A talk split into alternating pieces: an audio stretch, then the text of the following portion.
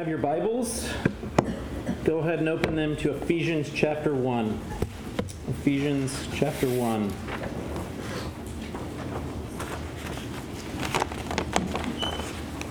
I just want to start uh, with a caveat this morning.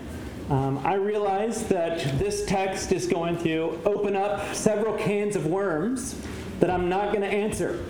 Um, with that being said, um, I, I want to try to tether myself as much as possible, as always, to the text.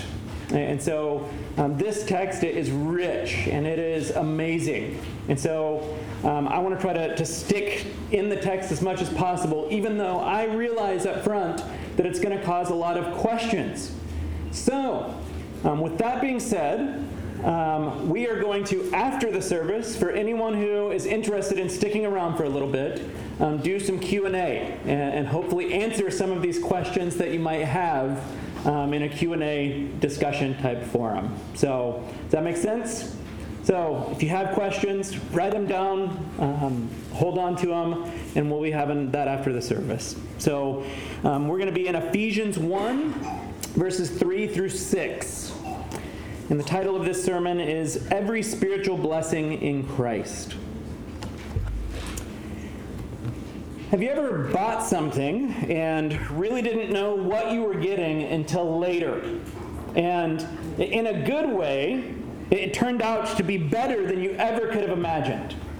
I remember in college watching this absolutely dumb show called Storage Wars. Anyone seen that?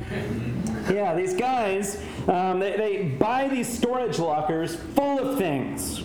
And they, they didn't at all know what they were getting until the lock was cut and they got to open the door and rummage through the treasure.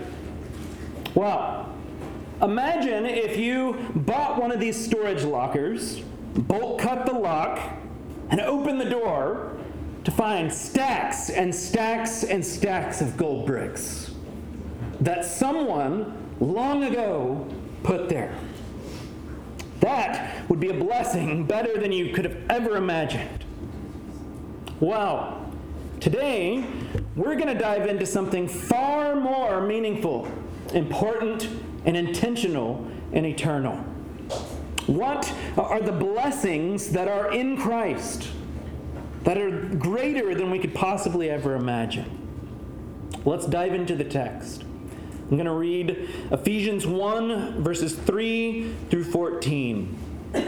This is the word of the Lord.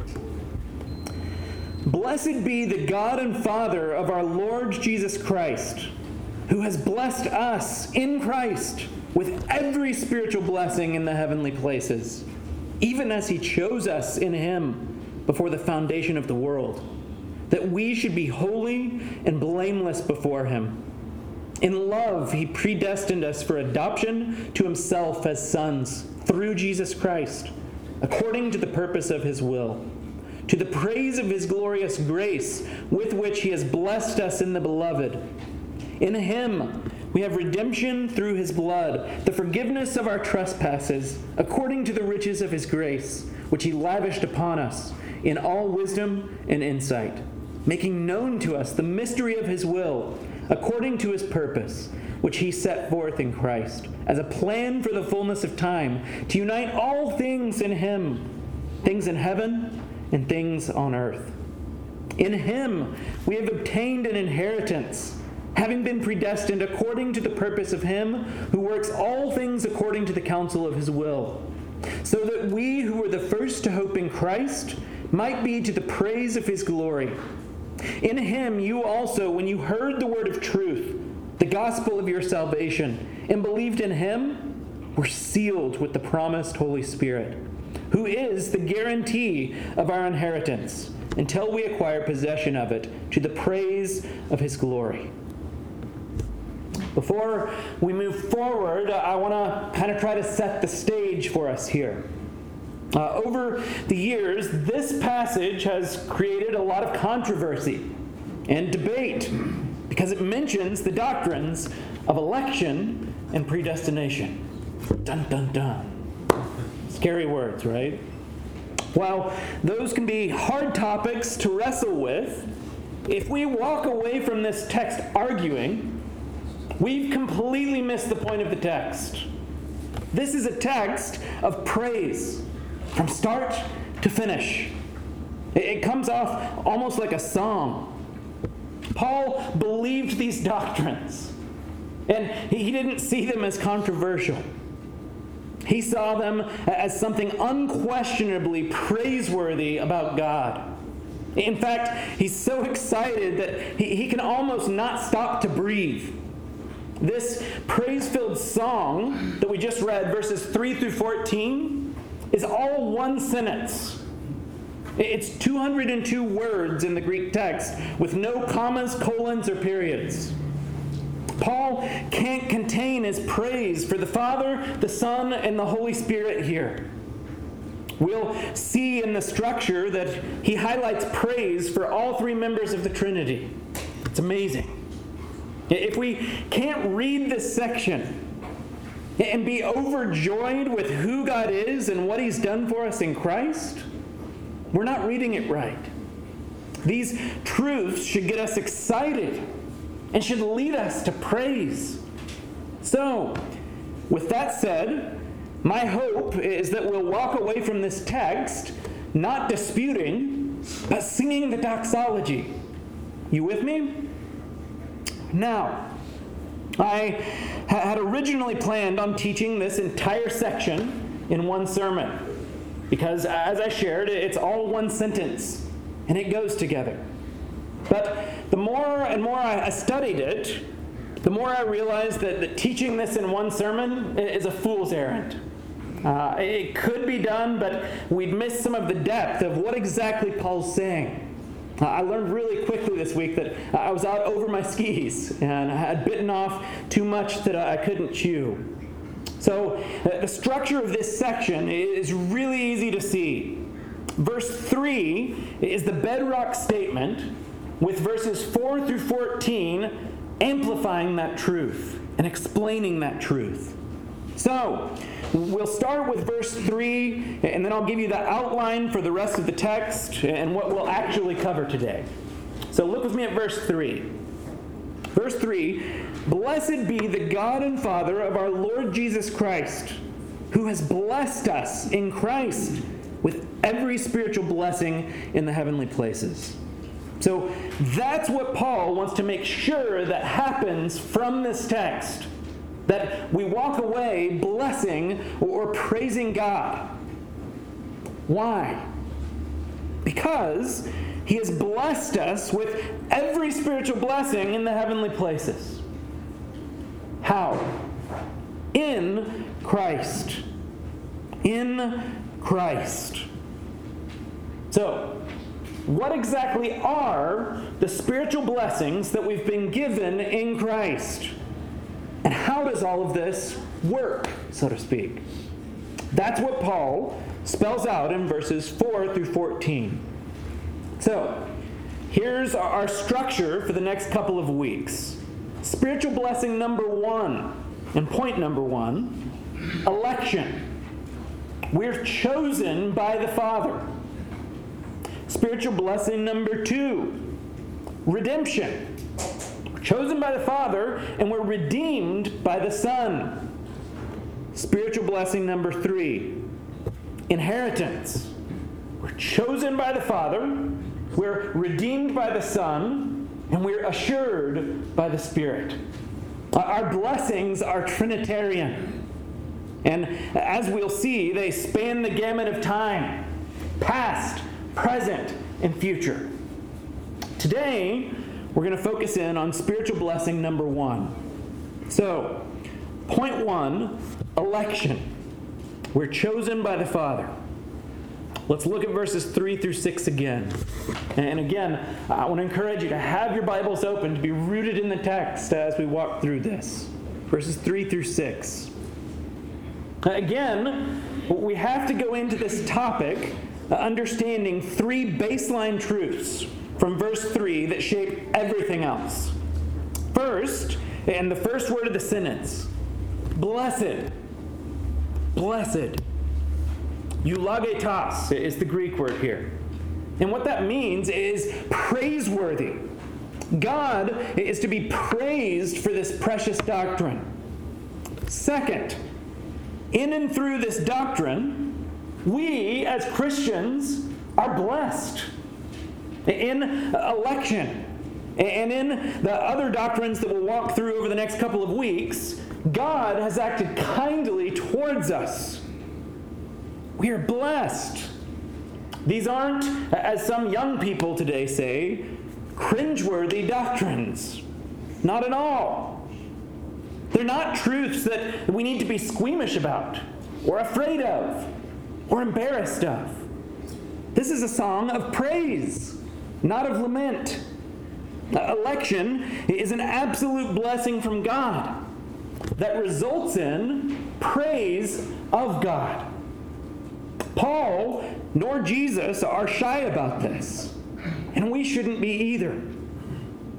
Third, these blessings are in Christ. They're in Christ. Paul is intentionally repetitive in this regard. In this one sentence, the phrases in Christ, in Him, or in the beloved, they occur 11 different times in the Greek text. This is Paul's description of a Christian. In fact, Paul never uses the word Christian in any of his writings. It's always in Christ, in Christ, in Christ, in Him. He doesn't want us to miss this. These blessings are for those who are in Christ. They're for those who have placed faith in Him and are united with Him. In other words, outside of Him, these blessings simply don't exist. As Christians, all of our eggs are in His basket. That's what He's saying. Salvation is in Christ alone. Our sins were nailed to the cross and put to death in Him. Our resurrection, our new life, also in Him our righteousness in Him. That's how we get into these blessings in Him. Our only boast is Christ. That's our context. Blessed in Christ, with the result that we praise or bless God. Brief pause here. I want to give two big disclaimers for all that we're about to walk through. First, if you're here and you're not a Christian, we're so glad you're here. You're always welcome here. And I want you to know up front that what we're about to walk through is complex stuff. And I want you to know explicitly that the core of the good news of the Bible is actually quite simple. And it's this that Jesus, the, the Son of God, came to this earth and lived a perfect life in every single way. He died on the cross as our substitute to pay the penalty that, that each and every one of us owe. And in doing this, he absorbed the just wrath of God on our behalf. He was buried, but overcame the grave in resurrection three days later, beating sin, Satan, death, again on our behalf. And for those who turn from sin and trust in Him or, or put their faith in Him, there's forgiveness. There's a declaration of righteousness. There's eternal life. That's the simple good news of Jesus and all you need to know to be saved. So if you're here and you're not a Christian, I want you to know that. Second, if you are a Christian, this is still complex stuff. Same message to you. While I understand this doctrine to be central and beautiful, uh, understanding it or even agreeing with it isn't what saves you. Hear that loud and clear. Saving faith is in Jesus, not in the doctrine of election, even though I believe that's how it happens. Saving faith is in Jesus. So you may walk away today and totally disagree with what I'm about to teach. It may make you uncomfortable. You can still be a Christian and even a member of this church. Okay, Look again at verse 4. Verse 4. Even as he chose us in him before the foundation of the world, that we should be holy and blameless before him. The first blessing of Paul's song here is election, or God's choosing of us. And there are three main views of election.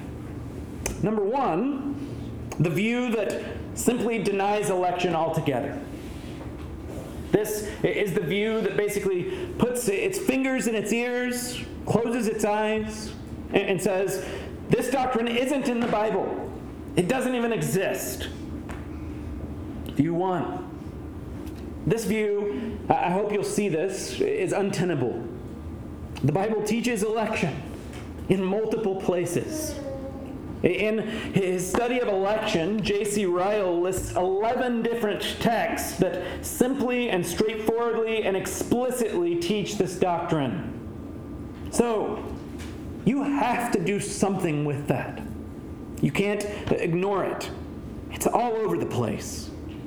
You may decide to interpret the word differently or define it in some other way, but you can't deny that Scripture teaches it. The question is, what does it mean? So that's view one, just ignoring it. The second view is the view that God uh, elects, but that it's based on foreknowledge. And foreknowledge is defined as, in this view, God looking through the, the tunnel or the corridor of time and choosing based on what he sees us doing down the road. This is known as the prescience view.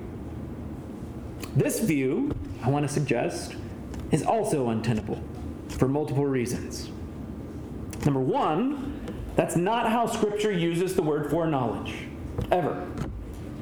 When the Bible uses the word foreknowledge, it's synonymous with forelove. That God foreloved us. Further, this view is actually not election at all. James Boice says it this way He says, One problem is that an election like that is not really election. In such a reconstruction, God does not preordain an individual to anything. The individual actually ordains himself. That's correct. And as Boice points out, this rests on a faulty understanding of the human condition as a whole.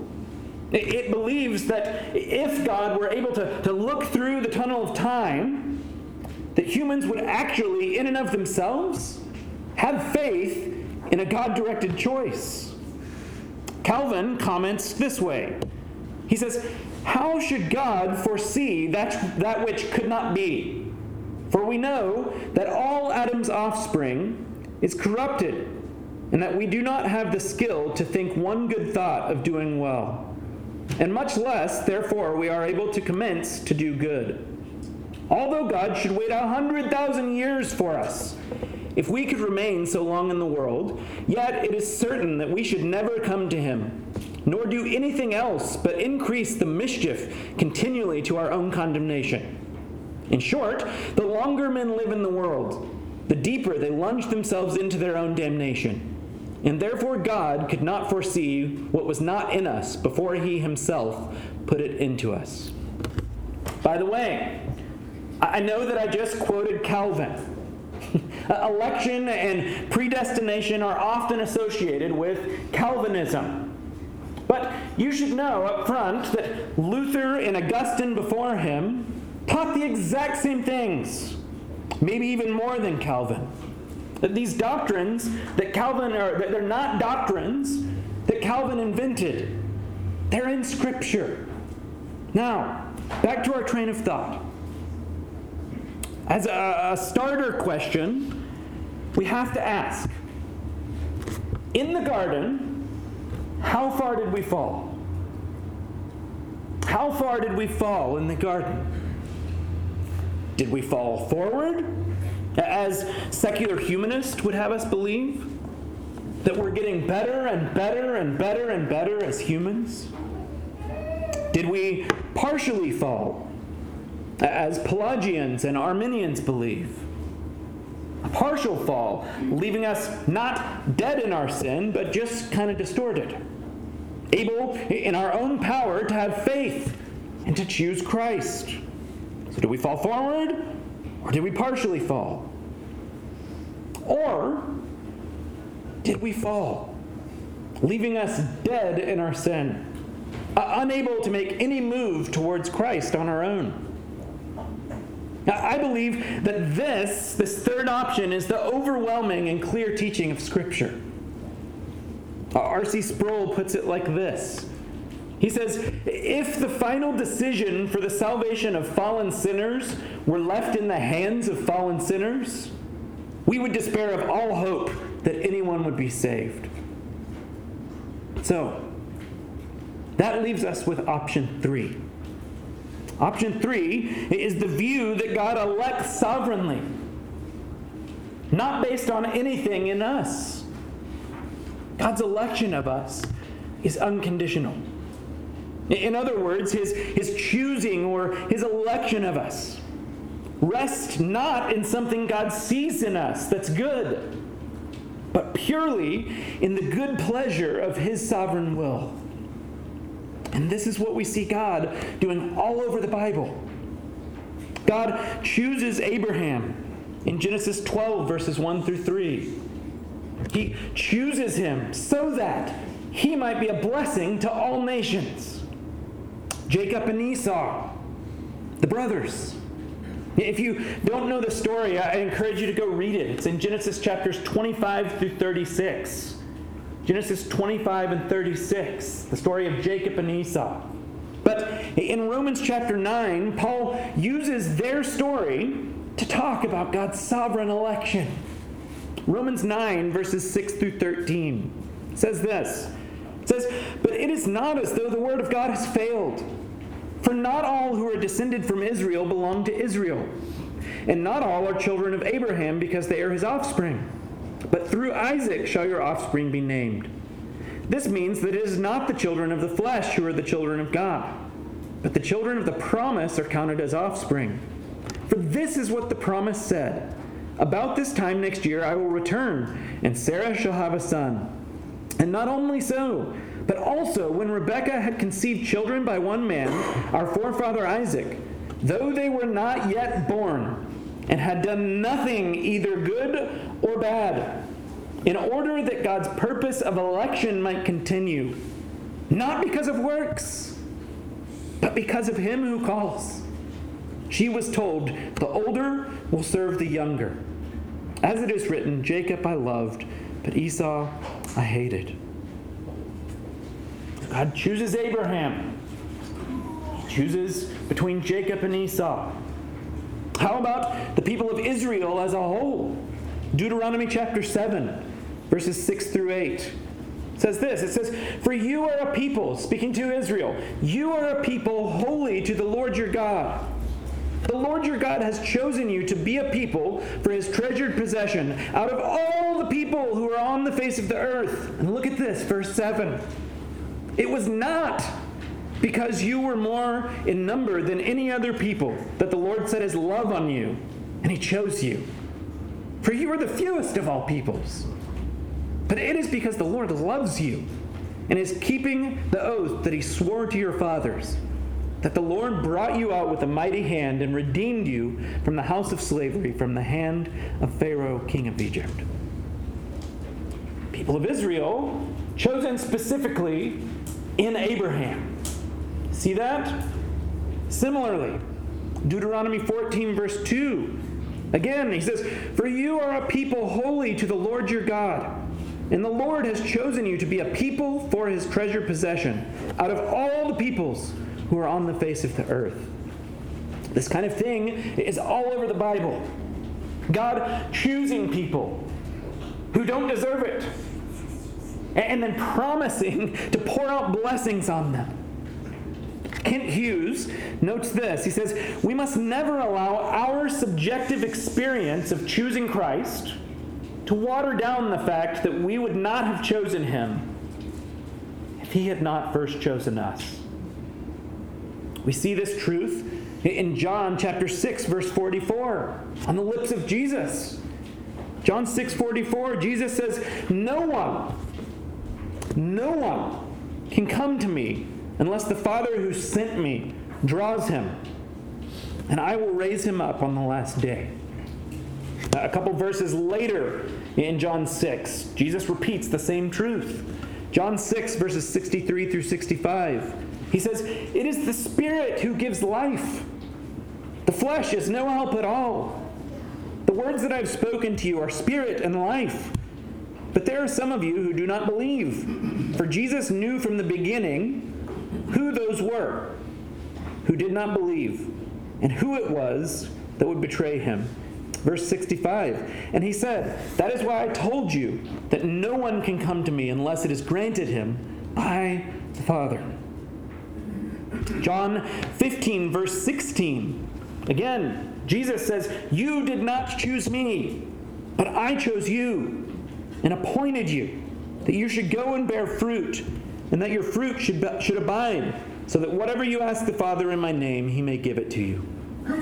Back in Paul, 2 Thessalonians 2, verse 13. 2 Thessalonians 2, verse 13. Paul says, But we ought always to give thanks to God for you, brothers, beloved by the Lord. Why? Because God chose you as the firstfruits to be saved through sanctification by the Spirit and belief in the truth. I know I'm being repetitive here, but this isn't meant to be a cold, dead, lifeless doctrine. It's, it's meant to be, it's, it's not meant to be ripped apart. It's also not meant to be used as a cudgel to beat people over the head. This truth is a blessing, and it should lead us to praise. God has chosen us. Now, when did this choosing happen? Cruz, my son's going to be bummed that he missed this sermon because he loves Star Wars. When did this choosing happen? How do all Star Wars movies start? A long time ago in a galaxy far away. That's where this story started. Look again at the text, verse 4. Even as he chose us in him, when? Before the foundation of the world. That's when we were chosen. Before we believed. Before we were born. Before the world was born. In verse 5, Paul tells us that he predestined us. There's no hidden Greek word meaning to this. It's exactly as it sounds. What's destiny? A destiny is a point toward which we're moving, but haven't yet reached. It's a destination. Add pre to that, and you've got a decision made beforehand. It means that before we existed, God foreordained or determined beforehand to set his love on his people, to choose them for salvation. You understand the beauty of this? Before the foundation of the world, you, I, we had no merit for God to choose us. We didn't deserve it. As we said before, none of us deserve to be elected. This isn't something that, we should take pride in, as if we're elected because we're somehow better than other people or, or smarter than other people. We're not.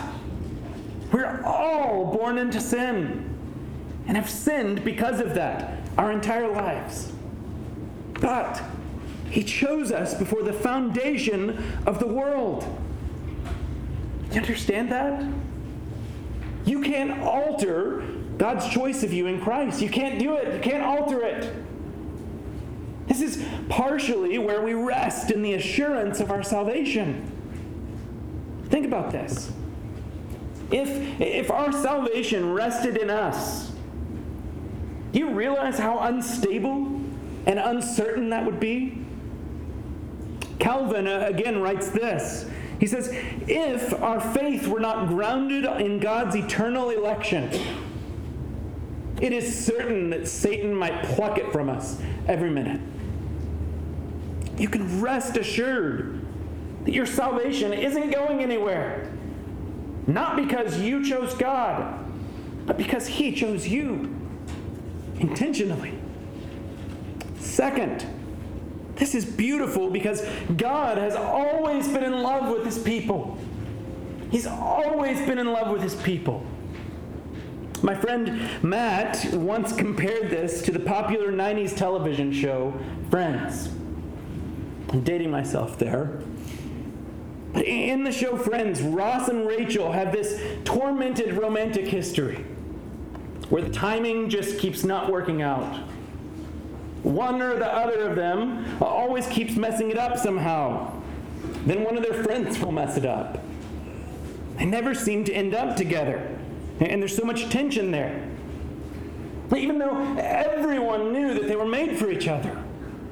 Then, finally, towards the, the end of the show, five years in, there's this tear filled, emotional moment. And Ross turns to her and he says, It's you. It's always been you. For those who are in Christ, think about this. There's never been a moment when God didn't love you. Revelation 13 8 says that your name has been written in the Lamb's book of life since before the foundation of the world. It's never been by mistake or accident. He chose you before the foundation of the world. It's always been you. So, regardless of how you got here, regardless of how long and winding a road it's been. If you're a Christian, you're not here by accident. It's always been you. Do you see why Paul go, got so excited and so joyful about this? So, we've seen the what, God chose us, and the when, before the foundation of the world. But what's the outcome? This is where it gets amazing. But before we get there, I want to stop and address one common objection to this doctrine. Like I said, there are other objections, and we'll talk about those in the Q&A time, but I want to stop and address one common objection because I believe it's answered in this text.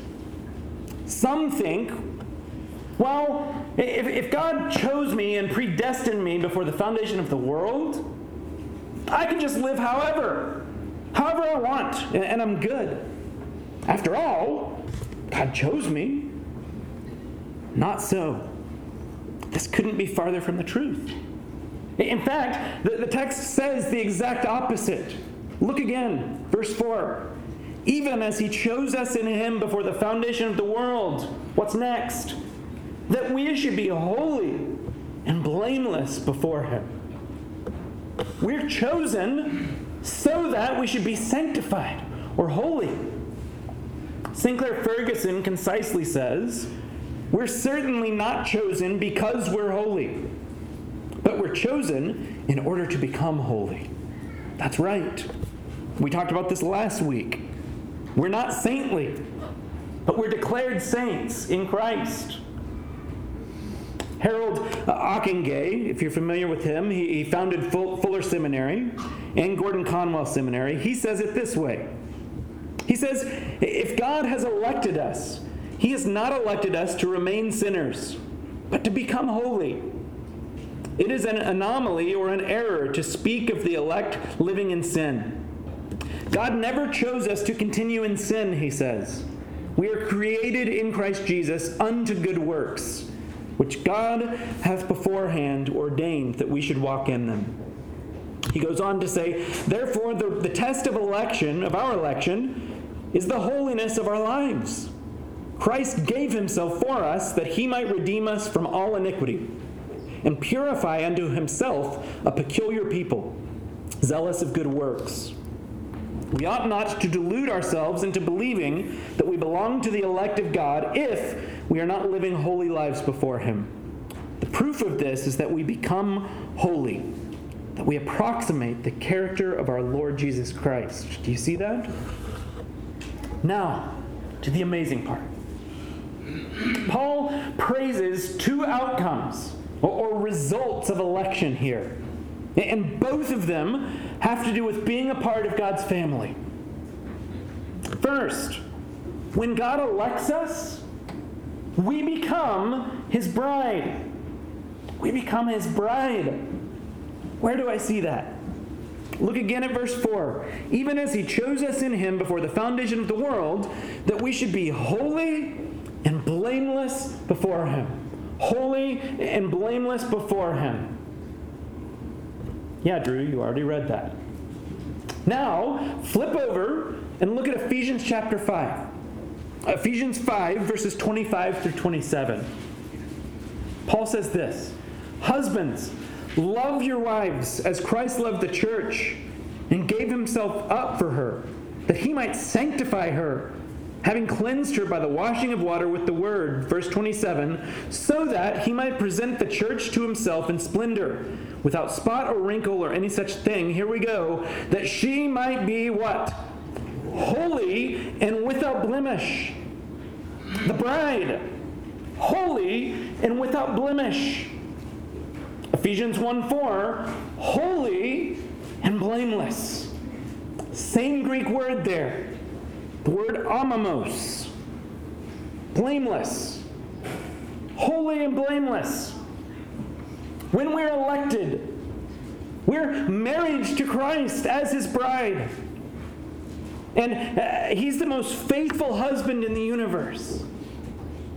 He loves us like no other. So, first, when God elects us, we become his bride. And second, when God elects us, we become his children. Look at verse 5. It says, In love, he predestined us for adoption to himself as sons through Jesus Christ. Many of you know that our, church partners with an organization that we prayed for earlier called Foster the City. Amazing people. Or I guess I should say, an amazing network of churches. Now, all committed to displaying the gospel through fostering children. There's such a great need for, for kids who are in broken family situations to be fostered. Wonderful gospel opportunities.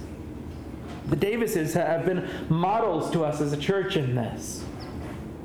And right now, uh, I've got a, a friend named John Brackett, again, who we prayed for earlier. He's a church planner up in San Francisco. And for years, he and his wife have fostered children. And for the last couple of years, they fostered this precious little girl named Heaven. Well, as we speak, they're on the verge of being able to fully adopt her. What does that mean? It means permanence. For years, this, this little girl had to bounce around from one place to the next, never knowing how long she'd be there. Not anymore. Adoption means permanence. The moment that adoption goes through, she's a Brackett forever part of the family. Again, do you see the assurance we have as believers in Christ? He predestined us for adoption as sons and daughters. We never have to be in the position of wondering if we're saved or not. We're God's children forever. Within this is also the idea of full status in the family as an heir with all of its rights and privileges. Adoption. Any of you familiar with the name Julius Caesar? Most of us? Most of us know him because of how he died, right? By assassination in AD 44. Well, he had no legitimate children. So, in his will, Julius Caesar, he adopted his grandnephew, Octavian. Adoption meant that he was a full heir with all of its rights and privileges. Think about that. He became the next Caesar. Caesar Augustus, we know him as.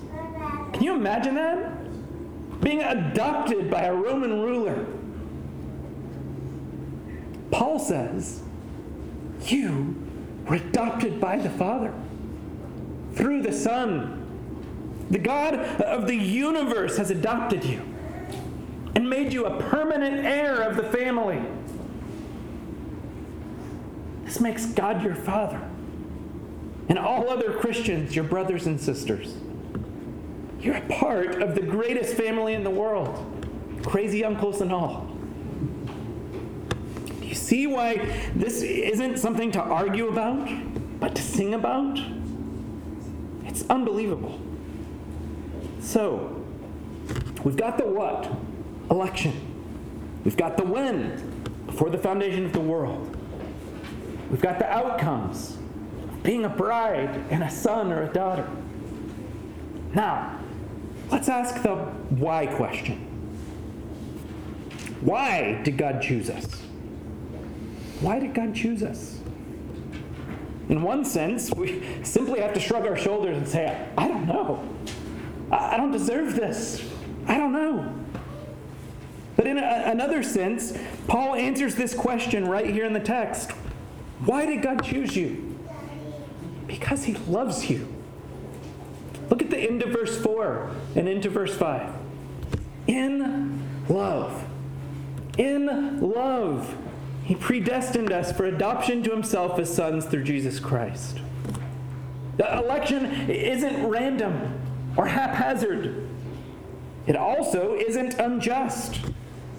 It comes from a perfect God who's all knowing and all good, and it's done in love. Second, why did God choose us in love? But second, we're chosen at the end of verse 5 according to the what? The purpose of his will. Purpose of his will. Purpose is kind of a, a vanilla translation for this word. It's the word eudokia, and it means good pleasure, or satisfaction, or approval, or pleasure. Do you understand this? Uh, behind this doctrine, behind this doctrine, God has chosen us. He's predestined us for adoption as his sons and daughters.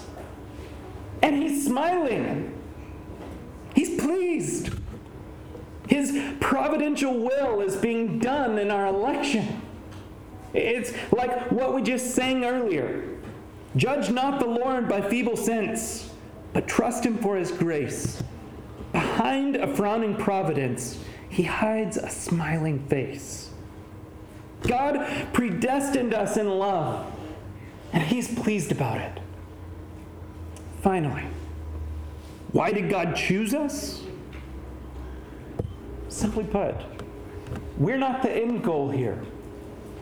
God's glory is election's final object. God's glory is election's final object. He chose us, verse 6, to the praise of his glorious grace, with which he has blessed us in the beloved. If this, this whole sentence, verses 3 to 14, if that whole sentence is a song of praise, this is the chorus. Paul repeats it three different times. Verse 6, to the praise of his glorious grace. Verse 12, to the praise of his glory. Verse 14, to the praise of his glory. The point of all of this is that God and God alone would be praised for our salvation.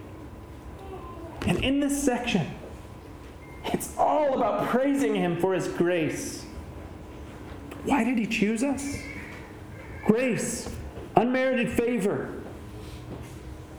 It's unearned, it's undeserved. Think about that. If that's true, the only one in this equation that's worthy of praise is God because of his glorious grace. Not God and a little bit of us, God alone because of his loving, sovereign election of us. I confess, this is mysterious. There's so much about this, this is, that's mysterious but it's breathtaking. It's a sweet and beautiful doctrine. It's a treasure that's, that's greater than we could possibly imagine. It should humble us. And it should take away all sense of boasting and of pride. And it should lead us to sing praise to God with all of our hearts. So let's praise God for the blessing of election. Let's pray.